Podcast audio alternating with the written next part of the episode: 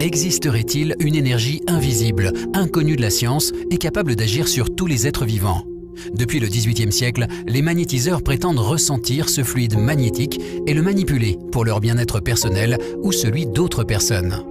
Jean Didier, auteur d'un ouvrage sur le magnétisme, affirme que chacun d'entre nous serait capable d'utiliser cette étrange énergie. Le magnétisme, c'est quelque chose qui se travaille, comme on travaille son intuition, c'est quelque chose qui se développe. C'est pas un don, c'est quelque chose que tout le monde possède. On a tous du magnétisme en nous, mais effectivement, on est doté plus ou moins euh, d'une certaine force magnétique plus importante pour certaines personnes que d'autres. D'après les magnétiseurs, il existerait des expériences, des exercices, laissant penser que tout à chacun pourrait agir mystérieusement sur le vivant. Il serait par exemple possible de momifier un morceau de viande ou un fruit en passant simplement sa main régulièrement à quelques centimètres au-dessus. C'est euh, un exercice qui consiste à prendre deux fruits. Généralement, on utilise des citrons. Et euh, on va mettre un citron que l'on ne va pas du tout toucher ni magnétiser.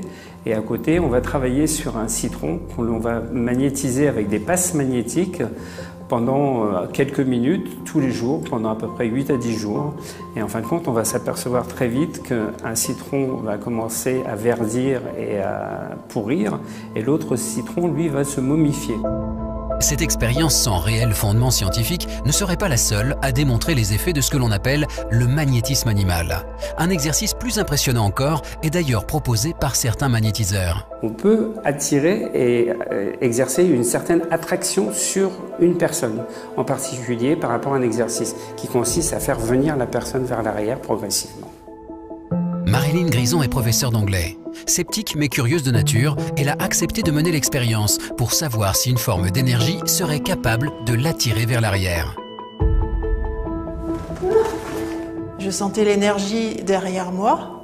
Au début, elle ne m'attirait pas forcément vers l'arrière, mais euh, au bout d'un moment, effectivement, j'ai senti que euh, je partais en arrière. Mais pas, pas dès le début, en fait. Phénomène de suggestion ou réel effet d'une énergie inconnue, bien que décrié par le milieu scientifique, le magnétisme animal semble cependant garder aujourd'hui encore certaines zones d'ombre. Aujourd'hui, on, essaye de, comprendre comment le magnétisme agit, mais on n'a pas de réponse concrète.